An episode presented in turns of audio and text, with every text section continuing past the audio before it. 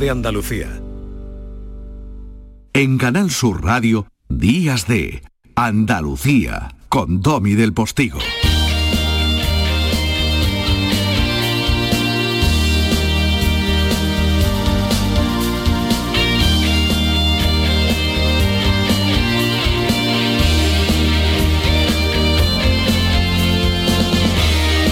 Son prácticamente las 10 y 5 de la mañana y un servidor, Domi del Postigo, no se siente ni más ni menos que su intermediario en este abrazo de radio desde la radio pública andaluza.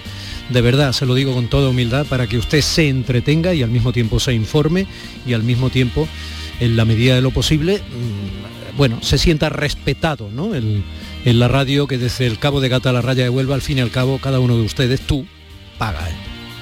Pagas, paga, pagáis, pagan, en fin utilizando todos los tiempos verbales posibles.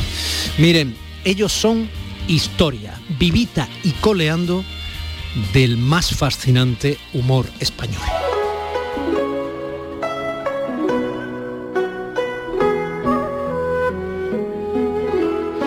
Esta tarde andan por Andalucía protagonizando su último espectáculo 17 veces. Se lo voy a decir 17 veces además. En concreto, en el Teatro Cervantes de Málaga. De la obra, dicen así las crónicas, según la tradición Kaonlin de la cultura china, el dios Long, la única deidad que vive en una cantimplora, permite a un ser humano gozar de clarividencia 14 veces en una vida. Ellos Faimino y Cansado, se pasan por el forro esta bimilenaria tradición como todas las demás y como 14 les parecen pocas, optan porque sean 17, ¿vale? Las veces en una vida. Si algo está claro es que Faimino y Cansado hacen lo que les da la gana y por eso, por ejemplo, Faimino se va a echar un rato más a dormir y Javier Cansado va a ser tan generoso y amable de responderme a este buenos días, Javier. Buenos días. Eh, bueno, te felicito. ¿eh? Yo creo, yo ya estoy a punto de retirarme y creo que ha sido la mejor entrada que me han hecho en la vida. O sea, la, mejor introducción a la entrevista que he escuchado nunca. O sea, me, ha encantado. Y efectivamente, ese, eso de que lo pagáis vosotros o lo pagáis ustedes, me ha encantado eso. bueno, pues soy un tío con tu capacidad, tu inteligencia y tus tablas ya en la comunicación, en la radio y en todos lados. Me dice eso, yo también me puedo ir ya, Javier. Oye, 17 eh, veces te digo que esta tarde llenáis, quiero decir, esto es que está claro, o sea... bueno, ya nos gustaría. mucho más ahora que los aforos se amplían, hombre, quiero decir. Sí, ojalá, ojalá, porque este, eh, hemos estado, en fin, año y medio prácticamente sin, sin girar, estamos en casita, en fin, haciendo cosas, pues yo soy una persona muy prolífica, pero haciendo cosas, pero pero sin trabajar, sin actuar, que es lo que más nos gusta. Nosotros lo que nos da, lo que nos inyecta así la ilusión de vivir es el, es el escenario, ¿no? Entonces, está esos 18 meses prácticamente sin hacer nada, de pronto dices, ostras, yo quiero. Y, y nos han dado el regalo este, en fin, no sé si, si lo han dado o lo hemos ganado, de que abre los teatros casi al 100% en muchos sitios, y dices, pues ostras, hay que aprovecharlo. Oye, Javier, prolífico, ¿por qué parece que nunca estás cansado? Pues eh, fíjate que el eh, cansado realmente no es mi apellido, es un, es un alias que yo tenía cuando empezábamos. Yo siempre eh, era el que decía, ya está bien, o sea, trabajamos en, en la calle, actuamos en la calle, con muchos compañeros y tal, en una época muy efervescente en Madrid, en, el Parque del Retiro, hace, te estoy hablando, hace 40 años, Dios mío, me mareo. Y, yo siempre estaba cansado. Entonces me pusieron la gente, me pusieron el cansado, y Carlos y Faimino eran activos, O sea, era una cosa impresionante. Y ahora con el paso de los tiempos, yo tengo muchísimos frentes abiertos, o sea, de hecho, yo siempre digo cuando empieza la temporada, digo, bueno, esta es mi última temporada, ya está bien, voy a dejar paso a los jóvenes y tal, y no hay manera. Siempre vienen proyectos que me con, con amigos, proyectos divertidos, proyectos que están bien pagados, en fin.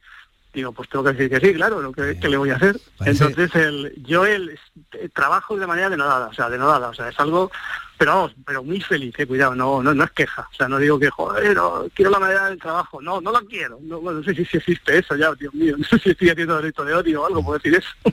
Me encanta la palabra denodada, o sea, es una de las palabras que, que, no sabes cuánto te agradezco que la hayas utilizado. Yo muchas veces me sonrío cuando alguien me dice gracias y yo en vez de decir de nada digo denodada y, no se entera, ¿sabes? Más grande. Y se queda tan pancho y tal, y no se entera. Siempre tengo la sensación, eh, Javier, cuando, cuando hemos hablado por la radio, la sensación de que eh, eres una persona que siempre tiene no cosas que hacer, sino ganas de hacer cosas. Sí, hombre, yo, yo, vamos a ver, yo por ya por generación, bueno, también, pero por generación, por edad, tenemos que estar pensando ya, sinceramente lo digo, ¿eh? pensando en la retirada. Sinceramente, ya somos personas que ya nos podemos jubilar, o sea, legalmente me refiero, o sea, con, el 100% de la jubilación. Y, pero lo que te decía antes es que, claro, me, ofrecen siempre, no sé por qué diablos, todo lo que me ofrecen, o sea, qué magnetismo tengo, que todo es estupendo, o sea, sinceramente, o sea, todo, de verdad, todo es estupendo. Yo trabajo en cosas que yo digo, pero ¿cómo puedo? O sea, que como estoy engañando, cómo estoy engañando a tanta gente, ¿no? Lo que decía Martin Luther King, y bueno, ese, ese dicho, ¿no? Puedes engañar a, una gente un tiempo, pero no a todo el mundo todo, el tiempo. Pues yo sí, yo engaño a todo el mundo todo el tiempo, porque me salen unos proyectos, me proponen unas cosas, de pronto digo, pero, o sea, cosas, me han propuesto anteayer, una, ha salido una, una, serie de una serie de animación sí y me han pedido que, que haga que escriba los chistes de la o sea que me han dado, me han dado la, historia del capítulo del primer capítulo y para que le meta chistes y digo pero esto es fabuloso ¿cómo voy a decir que no a una cosa así? o sea cómo voy a decir que no a una cosa así entonces Ah, es fabuloso. Y digo, pero si es que estoy mayor ya, caray. Oye, eh, has dicho dos veces lo de retirarte, parece un torero, tú sabes que eso es muy de los toreros, ¿no? Que se retiran y siempre los ven en la plaza ya casi con bastón, ¿no? Con arte, pero con bastón. Sí, eh, y, hablando de eso, ¿con qué torera un, un, torero de la risa? O sea, cuando salís a ese escenario, los cómicos, ¿con qué tienen que torear? Pues mira, casualmente, fíjate lo que es la vida. Nosotros de, hablamos a veces cuando hay, hay, veces que estás malo, que en fin, bueno, tenemos la ventaja de ser dos, que es un, bueno, es un formato que ya no, impera, ya no funciona, o sea, el formato, cuando nosotros empezamos, el formato de pareja era habitual, era casi el, canónico, y ahora ya eso no existe. Pero nosotros tenemos, somos dos, esto es la premisa. Entonces tenemos la ventaja de cuando uno está mal, es muy difícil que estemos los dos enfermos, o los dos deprimidos, bueno, deprimidos no, la palabra sería, estemos un poquito bajos y tal. Entonces el otro tira del uno, o sea, y el uno tira del otro. Eso para empezar, o sea, tenemos esa suerte. Y luego realmente nosotros, digamos que el, espectáculo, en directo nos entregamos. O sea, digamos, somos, puedo decir, muy sinceros. O sea, nos toca pote, puedo decir así, la muleta es, es la sinceridad. Nosotros actuamos poco al poco al, mes, hacemos seis, siete funciones no más, para que no se convierta en una especie de rutina, casi vamos a decir de oficina, ¿no? Sino que cada vez que actúes si hay algo singular, algo que aporte, que nos aporte a nosotros mismos, a la gente y tal, ¿no? Que la gente note que eso que está pasando es real, o sea, que nos estamos riendo, que estamos improvisando, que estamos felices, y eso es fundamental, ese digamos nuestro truco, es un poco eso, ¿no? A lo que nos aferramos. Y siempre decimos, te decía por eso qué casualidad, digo, tú fíjate cuando estamos mal, estamos agobiados y tal, digo, y tú imagínate que ahora saliera por ahí por Toriles y saliera un toro. Imagínate estar mal y que salga un toro. Hmm. O sea, ¿cómo, cómo es? Y, solo además, bueno, tiene la cuadrilla, pero y solo dices, pero ¿cómo? Pues nosotros tenemos la ventaja de ser dos y que no hay, que no hay toros. Bueno, el toro, por ejemplo, como decía Chiquito, que en paz descanse, mm, de que una mala tarde la tiene cualquiera, ¿no? De que no se ría nadie. Claro, sí, sí. Sí, eso sí. Hombre, una, estaría bueno que una carrera se midiera por una tarde, efectivamente sea, pues siguiendo por el, por el paradigma, siguiendo con, con Morante, Morante es un toro estupendo, y si, y si está mal un día, pues ¿qué le vas a hacer? pues eso, yo recuerdo que ya cuando era muy taurino yo seguía mucho a Paula, y para ver a Rafael de Paula bien, tenías que eh, te la primitiva antes que verle bien. Pero cuando lo veías bien, dije, ya merece la pena. O sea, esto es, esto así. Bueno, a eso estaban muy acostumbrados los curristas y, bueno, y, Sí, también los curristas. seguidores pero Paula también un poquito era más para allá, o sea, Paula era todavía más, o sea, porque Curro tenía bastantes días pero Paula, bueno, estos son de mi, de mi época de, de, mi, etapa juventud. Eh, mm, Javi, el, eh, la literatura más romántica del clown, del payaso, ¿no? Eh, normalmente eran dos, tres, no era como un Charlie Rivel solo, ¿no? Que, hacía aquello tan mm. maravilloso, ¿no? yo me acuerdo de niño el llanto, a lo mejor las nuevas generaciones que nos oigan pues, no tienen ni idea de quiénes hablamos, que acudan a que acudan a tener conocimiento, no solo a ver porno y a hablar con los amigos para no verlos abajo. Entonces, te digo, el, por qué siempre, por qué la gente no comprendía al payaso triste, entre comillas, ¿no? Si era fundamental para que el otro o los otros hicieran las charlotadas más divertidas, ¿no? Claro, eh, pero, es que, eso es muy, es muy profundo. O sea, realmente, o sea, para que alguien haga humor, tiene que ver, o, bien tú mismo, un, digamos, un texto serio, tiene que haber una réplica a algo. O sea, cuando, por ejemplo, cuando hay un individuo sobre el escenario, está contando un algo narrativo serio y lo va salpicando de, bromas, ¿no? Entonces, claro, el, payaso serio, el cara blanca que se decía, es que es, es, absolutamente fundamental.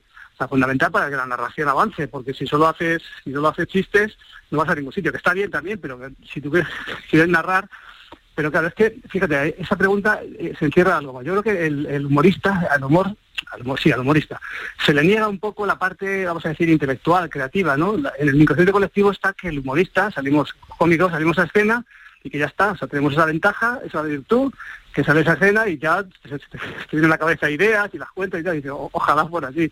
O sea, lo arduo, lo árido que es preparar un espectáculo que son meses de trabajar, de, sobre todo de, de, tener ideas que tienes que, se te va ocurriendo que no valen nada. Tú crees que sí y luego lo analizas y dices esto no vale para nada y tal. Entonces esa parte eh, creativa, intelectual, insisto, eso es como si no existiera, ¿no? Mm. Y, y, hasta hace poco yo creo que el, el, humorista en, España no se valoraba apenas. Era una cuestión a alguien que se le quería, claro, se le quería, se ganaba dinero, como no, pero no tenía, digamos, el prestigio que tiene otros países, el mundo anglosajón sobre todo, ¿no? Pero yo creo que eso está cambiando. O sea, yo creo que ahora la gente, el público, está de una manera casi ya asertiva, se da cuenta que la gente, claro, los, cómicos tenemos, un discurso. A veces es, malo, pero es un discurso, es un fin. Entonces, yo creo que eso, está cambiando, está cambiando.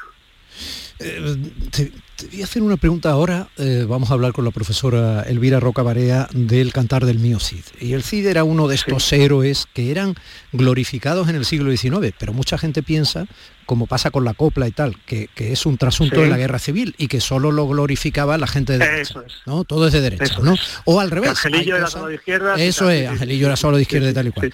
Entonces, eh, en esto de lo español, ¿no? Independentismo o secesionismo o nacionalismo, porque ya no hay una palabra, ya no hay una palabra inocente, tú sabes. Bueno, en esto eh, hay un problema de autoestima respecto a lo español. Este país es de chiste.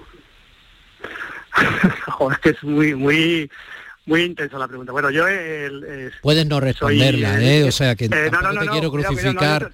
pero es que respeto mucho tu inteligencia y la aprovecho. No, tengo preparado, tengo preparado la, pregunta este planteamiento, porque yo soy, soy, además, eh, escucho las conferencias de María Elvira y tengo el libro de intimofobia.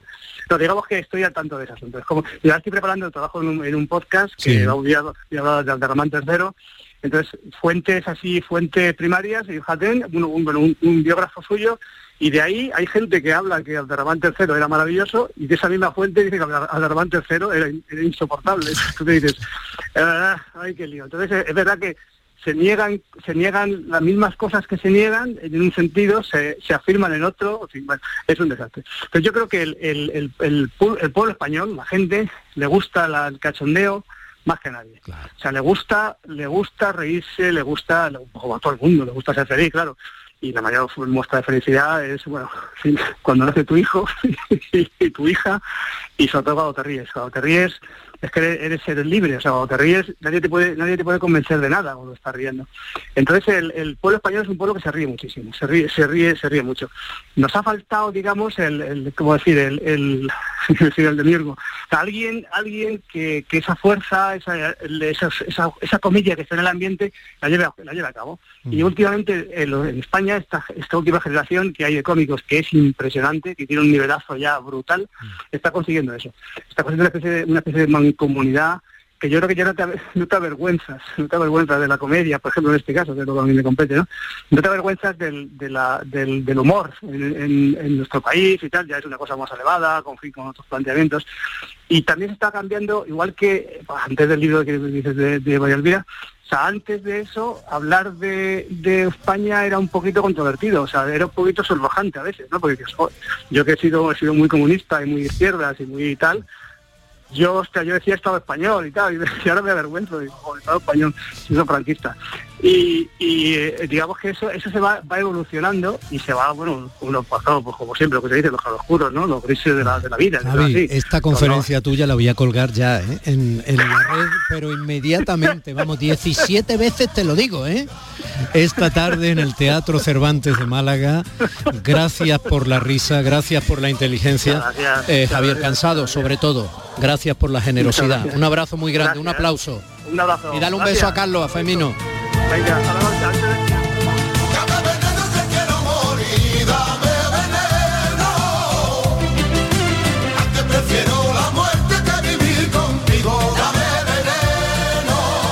Días de Andalucía con Domi del Postigo. Canal Sur Radio. Para acordarte del 11 del 11 piensa en tus palabras preferidas. Climatizada, tiene 11 letras. Tiempo libre, tiene 11 letras. Islas Caimán, 11. Pues Pulpo tiene cinco. Ya, pero Pulpo a Feira tiene 11. Ya está a la venta el cupón del sorteo 11 del 11 de la 11, con un premio de 11 millones y 11 premios de un millón. 11 del 11 de la 11, el día que recordarás siempre. 11. Juega responsablemente y solo si eres mayor de edad. Bienvenidos a Sacaba. Mil metros de electrodomésticos con primeras marcas. Grupos Whirlpool, Bosch y Electrolux. Gran oferta hasta fin de existencias en Sacaba. Lavadora secadora por 299 euros. Sí, sí, lavadora secadora por solo 299 euros. Y solo hasta fin de existencias. Solo tú y Sacaba. Tu tienda de electrodomésticos en el Polígono Store en calle nivel 23. Sacaba. En Dental Raúl Pascual te sentirás tranquilo y seguro. Hemos adoptado todas las medidas de seguridad e higiene para proteger tu salud desde que entras hasta que sales. Así que vuelve, vuelve a sonreír, vuelve a cuidarte, vuelve más seguro que nunca y recupera tu sonrisa. Dental Raúl Pascual. Descubre por qué miles de pacientes no pueden estar equivocados. Y ahora nueva clínica en Sevilla Este con el mismo equipo médico. Dentalraulpascual.com. Si te gusta la música, Canal Sur Radio Música lo tiene todo. Pop, rock, indie, rap, jazz, todos estos géneros y ritmos y la mejor selección musical de los 60, 70, 80, 90 y el nuevo milenio están en Canal Sur Radio Música y con auténticas joyas de nuestro archivo sonoro. Una radio 100% online, 100% a tu alcance y lo mejor, 100% música. Canal Sur Radio Música, la música de tu vida. Grupo de emisoras de Canal Sur Radio. La radio de Andalucía. Hola familia, el show del comandante Lara estrena temporada. Y volvemos con todas las ganas de divertirte y de hacerte sonreír. Y con notición, ya puedes asistir como público. Así que si quieres venir a disfrutar del programa, envíanos un correo electrónico a la siguiente dirección. invitadoscomandante arroba rtva.es. El show del comandante Lara. Este domingo en la medianoche. Quédate en Canal Sur Radio, la radio de Andalucía. En Canal Sur Radio, Días de Andalucía, con Domi del Postigo. Sobre la marcha hacemos muchísimas reflexiones en la radio mm, a lo largo del programa. Muchas de ellas la improviso con usted o contigo del otro lado, aprovechando la generosidad y la complicidad que normalmente provoca este programa. ¿no? Pues yo estaba pensando en la definición de ciencia. Ciencia empieza por C y acaba con A. Cristina. Cristina en la red.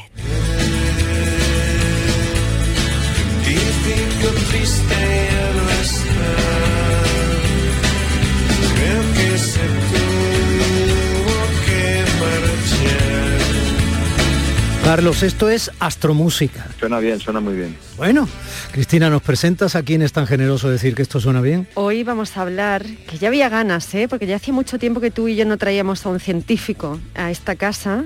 Pensé que me Eh, ibas a decir, ya hacía tiempo que tú y yo no teníamos ganas. Iba a poner una canción de Rocío Jurado.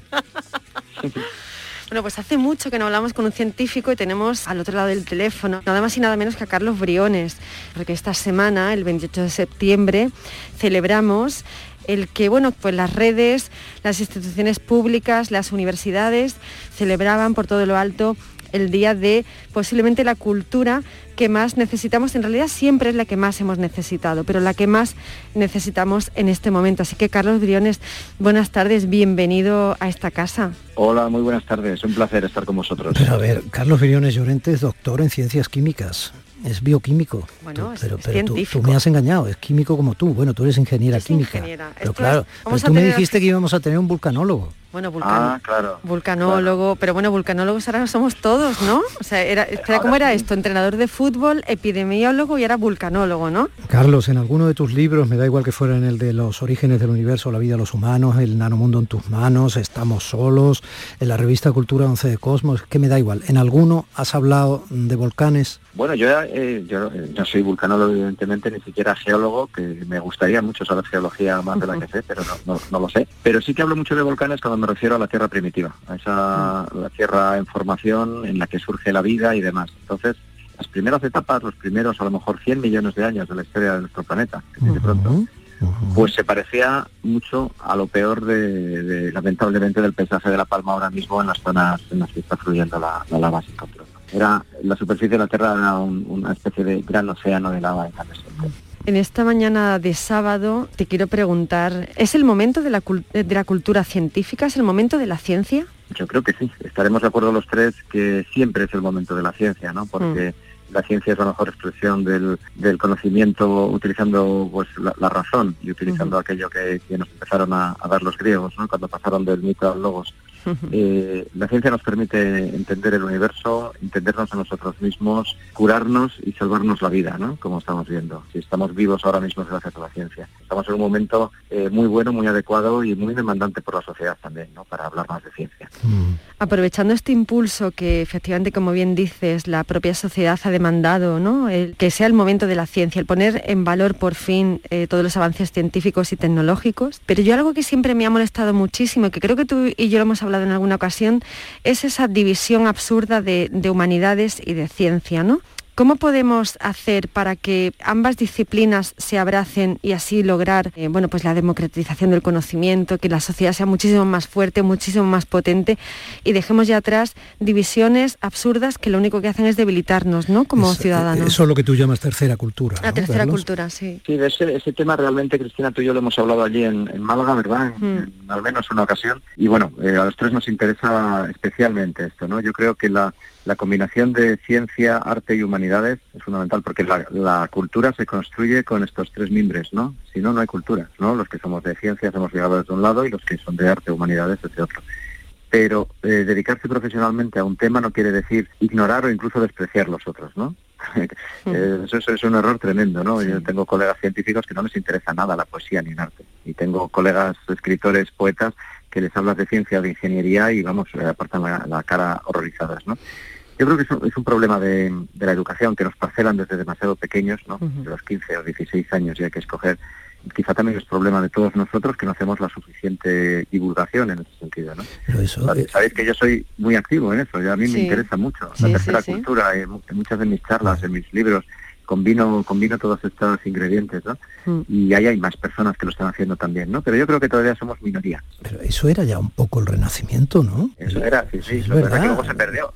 Claro, sí, pero sí, es sí, que- realmente eso era el renacimiento, pero yo creo que con Le- la... Leonardo era DJ, era dibujante de cómic, era, ¿sabes? Era inventor, era, es verdad. dise- diseccionador de cadáveres. Diseccionador de cadáveres que se lo pasaba pipa, vamos. De niño, Claro, era, de niño era un chollo tenerlo en el, en el colegio de tus hijos.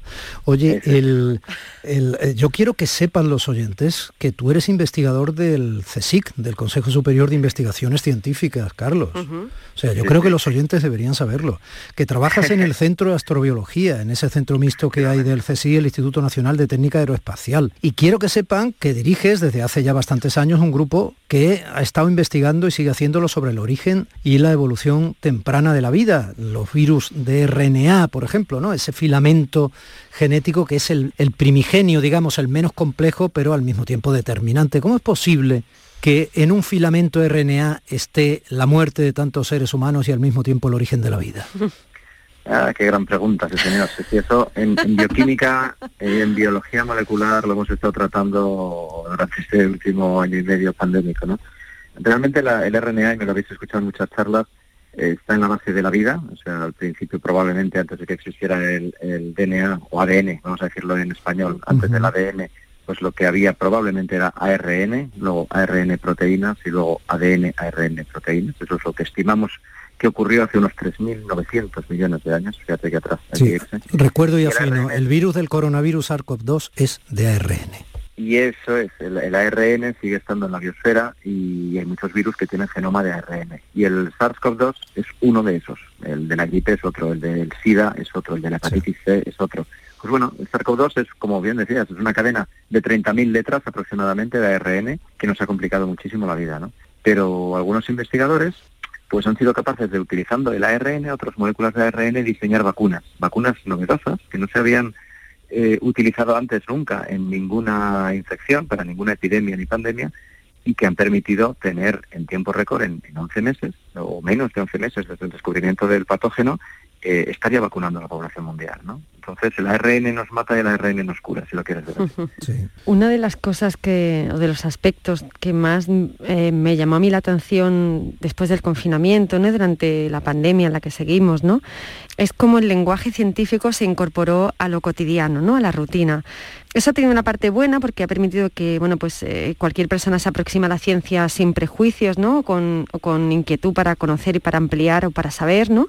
Pero después esta cosa que hemos dicho antes medio en broma, medio en serio, de antes había un entrenador, eh, después un epidemi- epidemiólogo y ahora vulcanólogos, ¿no? ¿Cómo podemos combatir eh, tanto ruido, este afán tan extraño que tenemos de, cambiarnos la piel continuamente desde el ámbito de quien debe informar. Supuestamente, y no desinformar? Pues sí, esa es una buena apreciación también. Realmente eh, quienes más aparecen en cuanto a tiempo ¿no? en, en los medios de comunicación a veces son opinadores o tertulianos que, que, bueno, también su, su papel, ¿no? Hablar de todo, ¿no? Pero claro, eso no les hace expertos en nada probablemente, ¿no? Durante la pandemia hemos tenido también intervenciones de virólogos, de personas de- con mucho conocimiento del Sí. CSIC, del Instituto de Salud Carlos III, de universidades, de hospitales, que ponían sentido común, ¿no? Pero sí que es cierto que ha habido mucho ruido mediático y, bueno, había opinadores que, que, como bien dices Cristina, eh, rápidamente hicieron una especie de máster en virología, ¿no? Que luego además era en epidemiología y además en inmunología para explicar las vacunas, ¿no?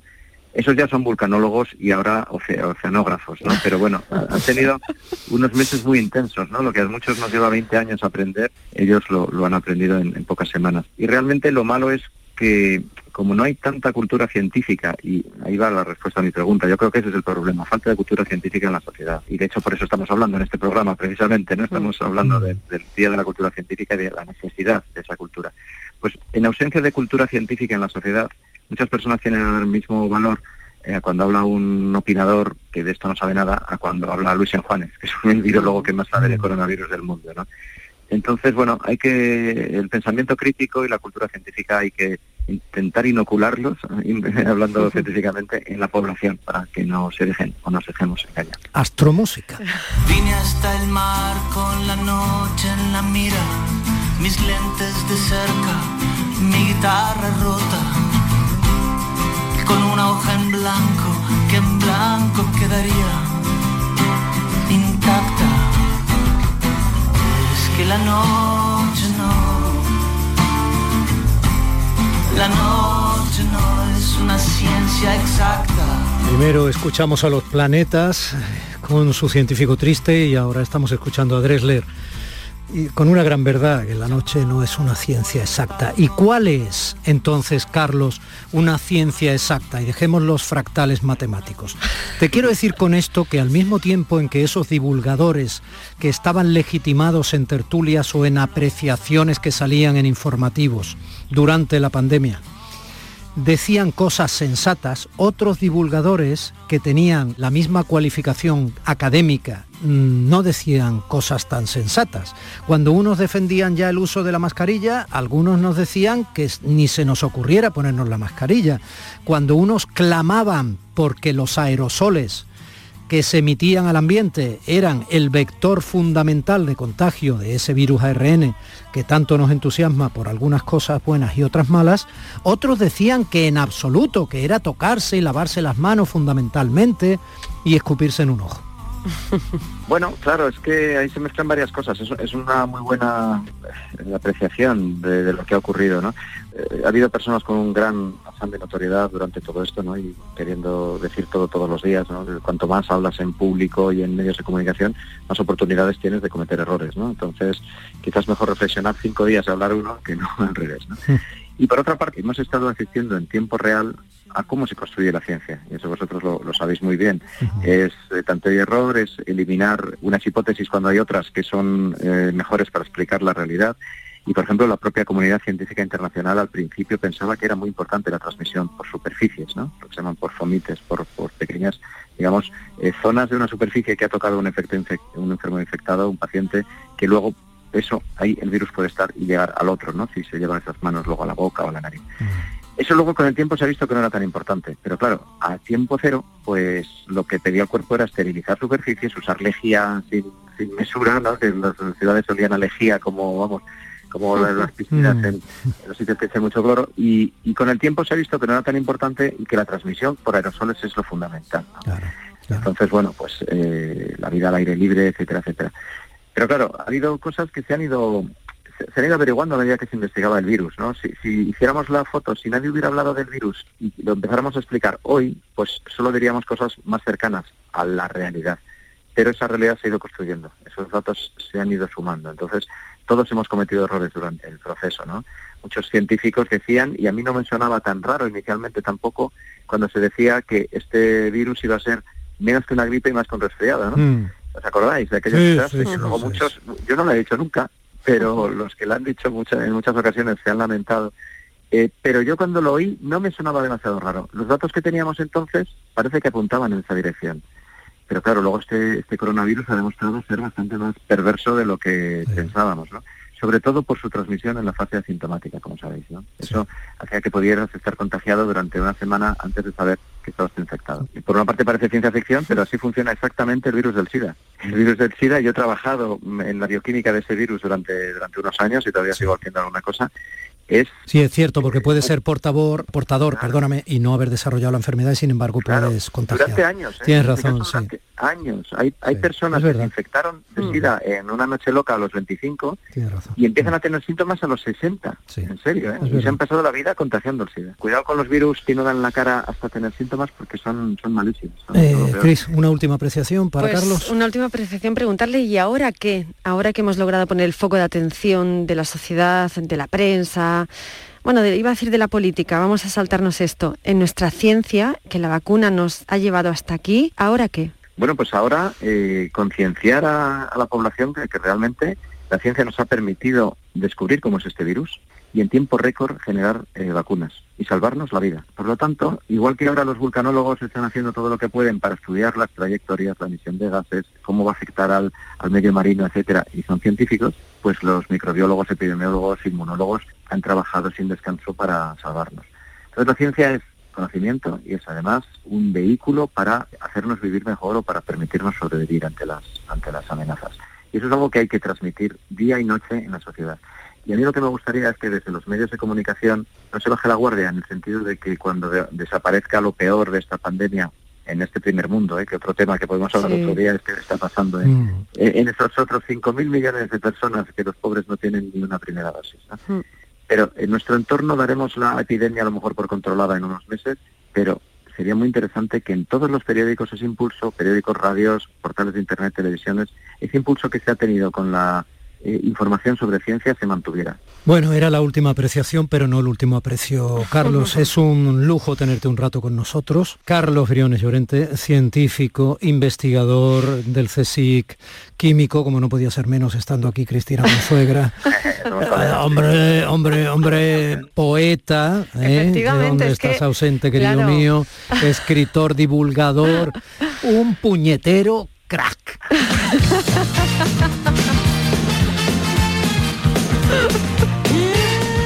Y hablar con él ha sido como caminar por el sol. Una Cristina. suerte, una de esas suertes que tenemos a veces, sí, Un sí, sí. besito, ¿no? Un besito, o dos. Bueno, eh, un abrazo muy fuerte, muy grande, Carlos. Muchas gracias, ha sido un placer también para mí hablar con vosotros, aunque haya sido en la distancia, pero bueno, volveremos a encontrarnos. cara a cara. Efectivamente, ya lo haremos, ya lo haremos posible. Cuídate mucho. Claro que sí. Cuídate, un fuerte abrazo. gracias. Un abrazo. Gran abrazo. Cuidaos, cuidaos, un abrazo.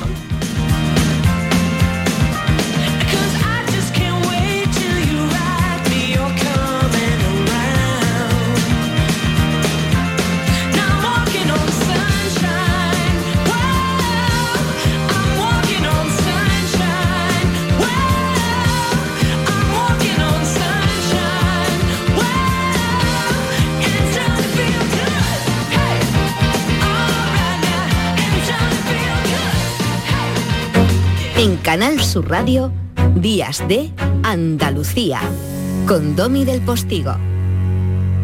En este mes de octubre, únete a Social Energy y di no a la subida de la luz. Ahorra hasta un 70% en tu factura con nuestras soluciones fotovoltaicas y aprovecha las subvenciones de Andalucía. Pide cita al 955-441-111 o en socialenergy.es. Solo primeras marcas y hasta 25 años de garantía. La revolución solar es Social Energy. Este jueves, la mañana de Andalucía con Jesús Vigorra te descubrirá Oleícola Jaén. Una empresa familiar ubicada en una ciudad patrimonio de la humanidad, Baeza, que produce uno de los mejores aceites de oliva de la provincia y que busca la excelencia de una forma integrada desde el propio campo hasta el envasado. Con instalaciones abiertas, eficientes, sostenibles, con alta tecnología y unos servicios basados en la innovación y la confianza de agricultores y clientes. La mañana de Andalucía con Jesús Vigorra. Este jueves, edición especial con motivo del 40 aniversario de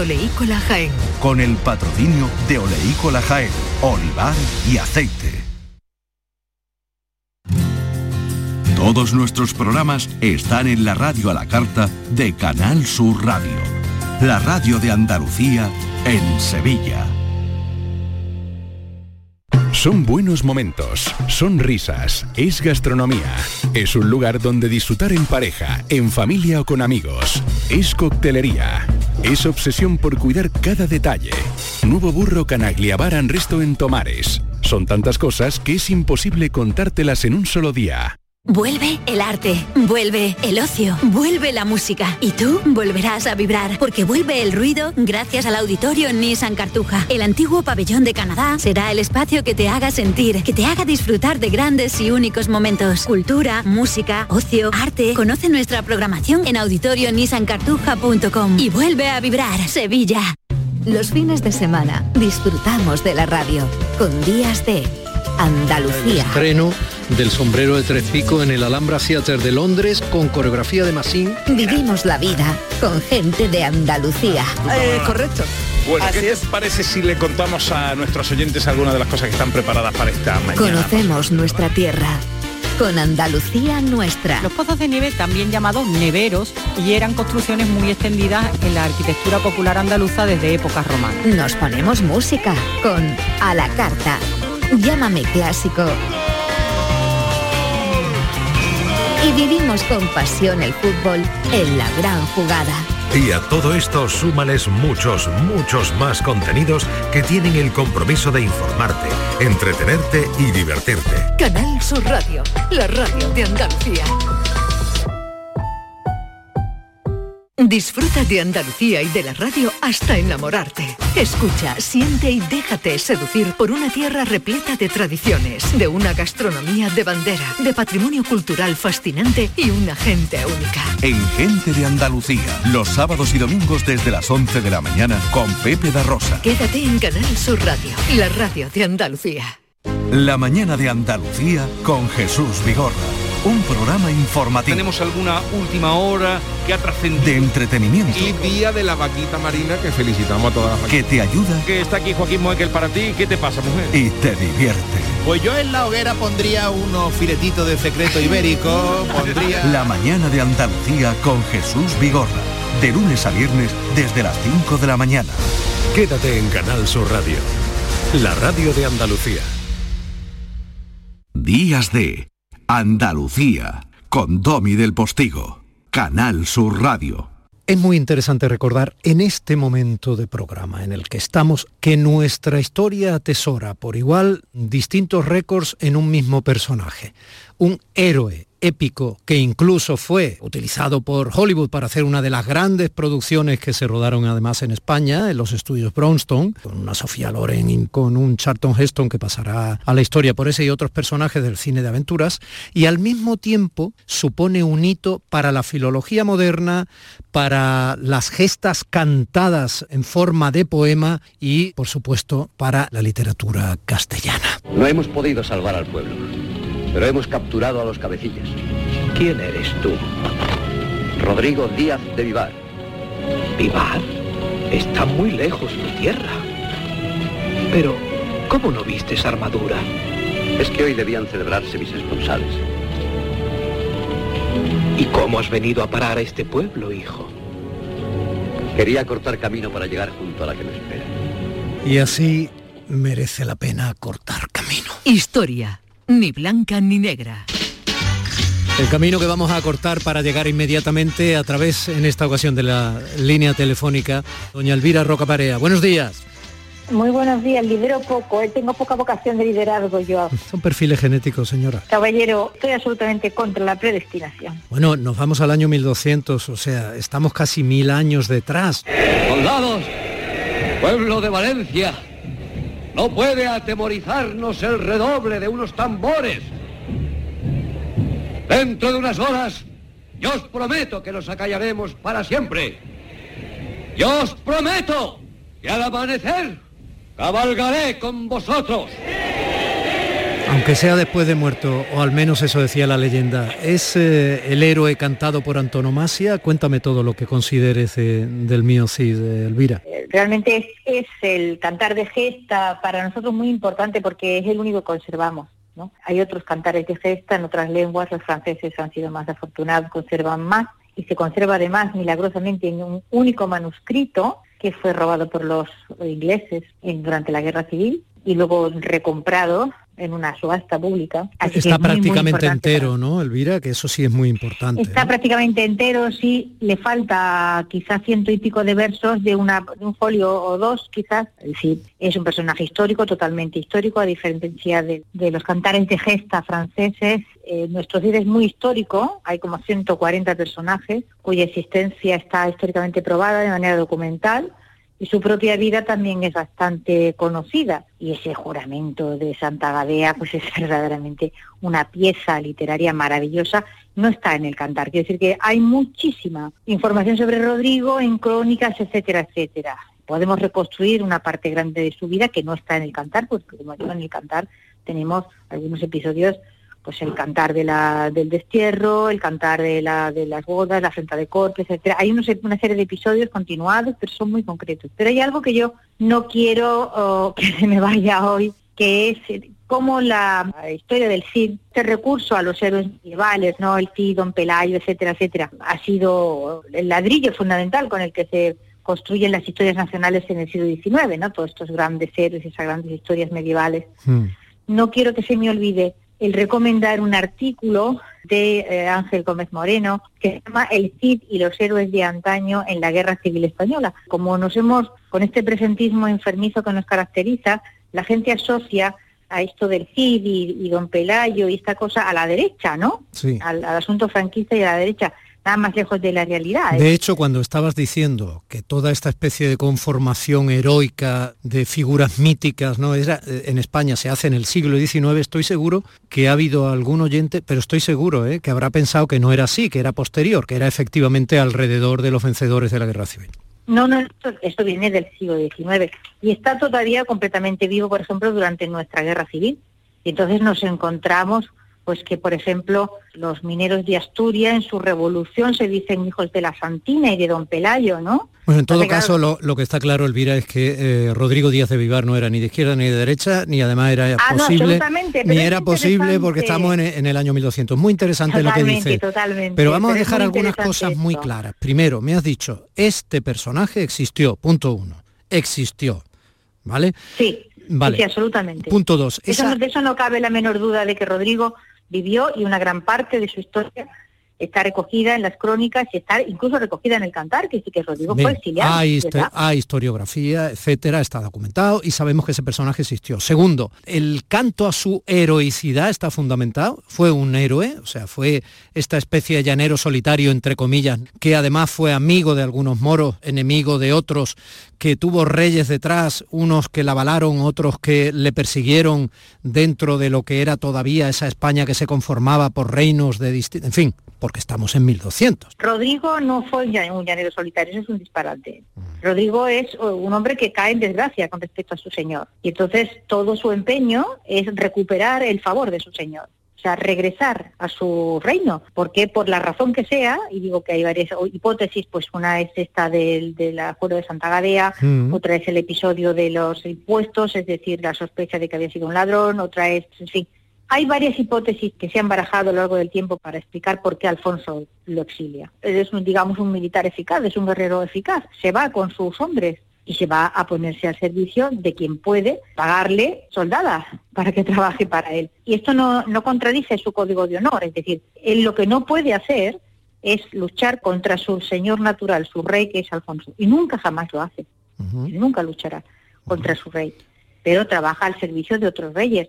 Otros reyes que pueden ser cristianos o musulmanes. Es que de la misma forma que había musulmanes al servicio de cristianos, había cristianos al servicio de musulmanes Claro, y, a uno cuando le iba mal en la vida, pues se iba al otro lado. Otro aspecto que evidentemente ha sido muy, eh, muy focalizado por literatura posterior y por el cine y todo esto. Su relación con Jimena, la tragedia por su enfrentamiento con su padre, ¿eso es historia? Eso no sabemos muy bien hasta, hasta qué punto pueda ser historia o no lo sea. Es cierto que Rodrigo, o sea, la casa de Rodrigo con la familia de Jimena habían tenido algunos problemas, algunas dificultades, ¿no? Pero tampoco sabemos muchos detalles de por dónde podían venir los. Es, es verdad que ese matrimonio estuvo comprometido por enfrentamientos entre el padre, parece ser que la cosa venía de atrás, o sea, que eran los padres respectivos, ¿no? De ellos finalmente hay, una perseverancia de, de ambos de, de sacar adelante su proyecto familiar. O sea, Rodrigo es un héroe épico muy particular. O sea, los héroes épicos en la literatura europea y también en la literatura griega y romana, etcétera, como los del rock and roll, ¿no? Eh, muere, o sea, vive rápido, muere joven y deja un bello cadáver. Sí. Eh, la mayor parte de los héroes épicos, como Aquiles o como Golan, tienen una vida, son como estrellas fugaces, ¿no? Brillantes y se acaban rápido, mueren jóvenes y representan normalmente todo ese valor de la juventud, el arrojo, la búsqueda de la gloria. Rodrigo es un héroe atípico entre los héroes épicos porque es un hombre ya, eh, no, no vamos a decir mayor, pero es un hombre casado y es un hombre con hijas y una esposa. Eh, representa las virtudes del hombre ya que su madurez que comienza y él es, es siempre prudente. Rodrigo oh, detesta las exhibiciones de valor, no quiere. Después que sucede la afrenta de Corpes, ¿no? Que estos yernos que el rey le ha buscado y a él no le gustan, pero que lo acepta porque es algo que viene del rey Alfonso y él no, que todavía no puede volver a Castilla, no quiere indisponerse con Alfonso de ninguna forma, de manera que no puede rechazar los yernos que Alfonso eh, le ha buscado y estos dos nobles van a Valencia, que ya ha sido conquistada por el Cid, y sucede aquel episodio bochornoso del león. El Cid tiene un león que le han, regal- que le han regalado un amigo suyo moro, y ese león se escapa y entonces hunde el pánico allí por el castillo y los yernos del Cid pasan tal susto que se hacen sus cosas encima. Y entonces, eh, lo, lo cual ya es, digamos, la demostración de lo que se sospechaba que eran muy cobardes, pues van siempre muy bien vestidos, muy elegantes, en un mundo de hombres que siempre van con la cota de mallas y que no atienden demasiado a la estética, ¿no? Esto demuestra que lo que son muy cobardes, pero las bromas y las, a pesar de que el CID prohíbe todo el choteo, pero evidentemente lo- ese choteo ha sido irremediable, y ellos desarrollan una especie de, de aversión patológica a la idea de que se tienen que vengar de alguna forma, y entonces inventan que van a ir a León, que van a llevar con ellos a sus esposas, que todavía no son esposas efectivamente, o sea, que son muy muy niñas, ¿no? Que son como prometidas, ¿no? Para enseñarles cuáles van a ser sus heredades, el León y tal. Y a cierta distancia, pues en el Robledo de Corpes, que es un lugar histórico y que se sabe, ahí se fue Menéndez Pidal a pasar la luna de miel, se las atan a un árbol, las, las golpean las, as- y las dejan por muertas allí. Y es gracias a, a uno de los caballeros del Cid que ha seguido la esa comitiva porque desconfía de esos hombres y ha sorprendido miradas entre ellos que no, sabe cómo interpretar y no quiere alarmar tampoco a su señor, pero se va detrás. Y entonces encuentra a las hijas del Cid pues, en aquel estado moribundas y bueno, las envuelve en su capa, las monta en el caballo y, y las recupera. Cuando el Cid pide justicia al rey, él va a evitar eh, una exhibición entonces envía a sus caballeros. Es decir, el Cid es un hombre, ¿qué es lo que habría hecho un héroe épico típico? Habría ido a buscar a los de Carrión y los habría matado directamente. El Cid no actúa así. El Cid da conocimiento al rey, pide justicia al rey y, digamos, emprende un procedimiento judicial para que entendernos en términos modernos, ¿no? Quiere decir que como héroe épico tiene una serie de peculiaridades que son muy, muy extrañas en el contexto de la épica. Tiene esa, tiene esa prudencia Se tiene un, coraje extraordinario, un arrojo enorme cuando es necesario, pero no quiere exhibirlo, no necesita exhibirlo y en cualquier caso actúa con valor cuando es útil, o sea, cuando es preciso, pero no para hacer exhibición de ese valor. Eh, como personaje épico, Rodrigo es realmente eh, eh, extraordinario dentro de lo que es el mundo de la épica universal. Ahí está la película para pasarlo bien, novelas como la última de Reverte para emocionarse con la historia ficcionada y reflexiones profundas. No vamos a acudir a Menéndez Pidal, su gran estudioso, el que tanto hizo por desentrañar el cantar, porque quizás sea más una cuestión académica, pero que quien lo quiera lo haga. En todo caso, reflexiones desde la historia más sesuda y al mismo tiempo más eh, crítica en el mejor sentido del término, a cargo de doña Elvira Roca Barea, que hoy ha elegido un héroe nacional para Ahí se puede leer, ah, nosotros tenemos una ventaja, déjame que diga algo. El español es una lengua de evolución lenta. Es posible leer el cantar de Miocid en su lengua original. No es tan difícil. Y si no, hay algunas ediciones modernizadas mm, que reproducen casi todas las de órdenes nuevos, que mantienen la rima y el verso y que resultan fáciles de leer. Y realmente merece mucho la pena. El conocimiento está ahí. Nosotros eh, asumimos la responsabilidad y con pasión intentamos hacerlo de estimular a acudir a él. Un beso muy grande, Elvira. Hasta la semana que viene. Otro beso muy grande. Hasta la próxima. Perdón. No, mi rey no debe arrodillarse ante nadie. Quien pudiera llegar a ver la paz en España. La veréis, la veréis. Nadie podrá deteneros.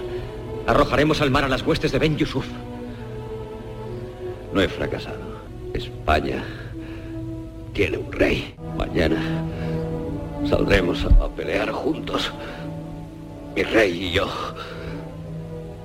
Los dos. Juntos. A caballo. Juntos. Sí. ¿Sí? Qué buen vasallo. Si tuviera un buen señor. Días de Andalucía con Domi del Postigo, Canal Sur Radio.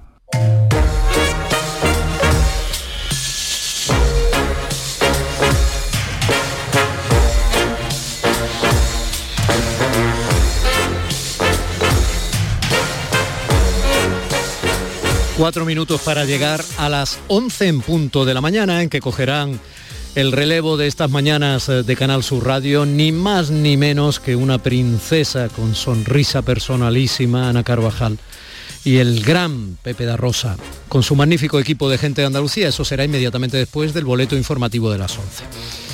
Pero quedan cuatro minutos. Y en la radio, cuatro minutos. Son y deben ser cuatro minutos. Y con esos minutos, mi compañero José Antonio Domínguez de la emisora hermana Canal Fiesta Radio hace maravillas y hoy me trae a Marta. Hola Domi, muy buenos días. Mira, quiero aprovechar que estoy aquí contigo para recomendarle a tus oyentes y a ti también música en directo. Hoy, por ejemplo, tenemos a Rafael en Sevilla, el Canca en Málaga, tenemos también en Málaga Raúl Alejandro o a María Pelae en Cádiz.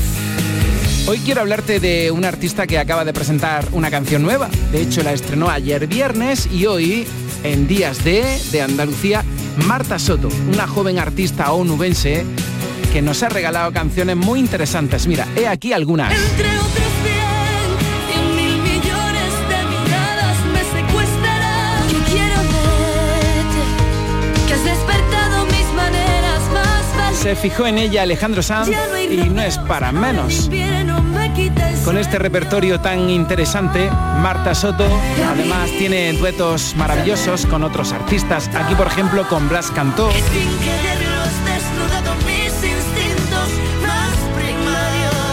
Aquí está con Miriam Rodríguez. Y estos son sus últimos éxitos.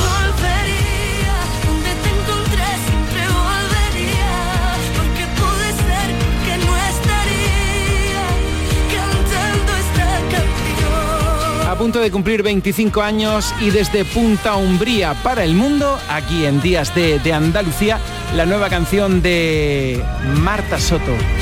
Un gran estreno aquí en la radio. Sensibilidad y emociones cuando uno escucha voces como la de Marta Soto, con la que te digo, Domi, feliz día. Feliz día. Dirás, Marta Soto, Días de de Andalucía. Buen fin de semana. Feliz día, te decía querido José Antonio Domínguez. Buen fin de semana, conexión con Canal Fiesta Radio. Y mucha emoción, tienes toda la razón ahí en la voz de Marta Soto. Un día vamos a hablar con ella también. ¿eh? Te la pido. Familia, ahora sí que nos vamos. Y esta canción se la vamos a dedicar a ese empeño que uno de nuestros maestros, que le gusta el que le llamemos maestro de familia, Francisco Cim Fornel, maestro mm, en San Fernando, en la isla de León, en Cádiz, ese empeño de conseguir entre todos el premio Princesa de Asturias a la Concordia para el comportamiento magistral de los niños y niñas durante esta pandemia que les ha robado tantas cosas. Con estos sones nos vamos hasta mañana. Un beso. Gracias. Domi del Postigo en Días de Andalucía.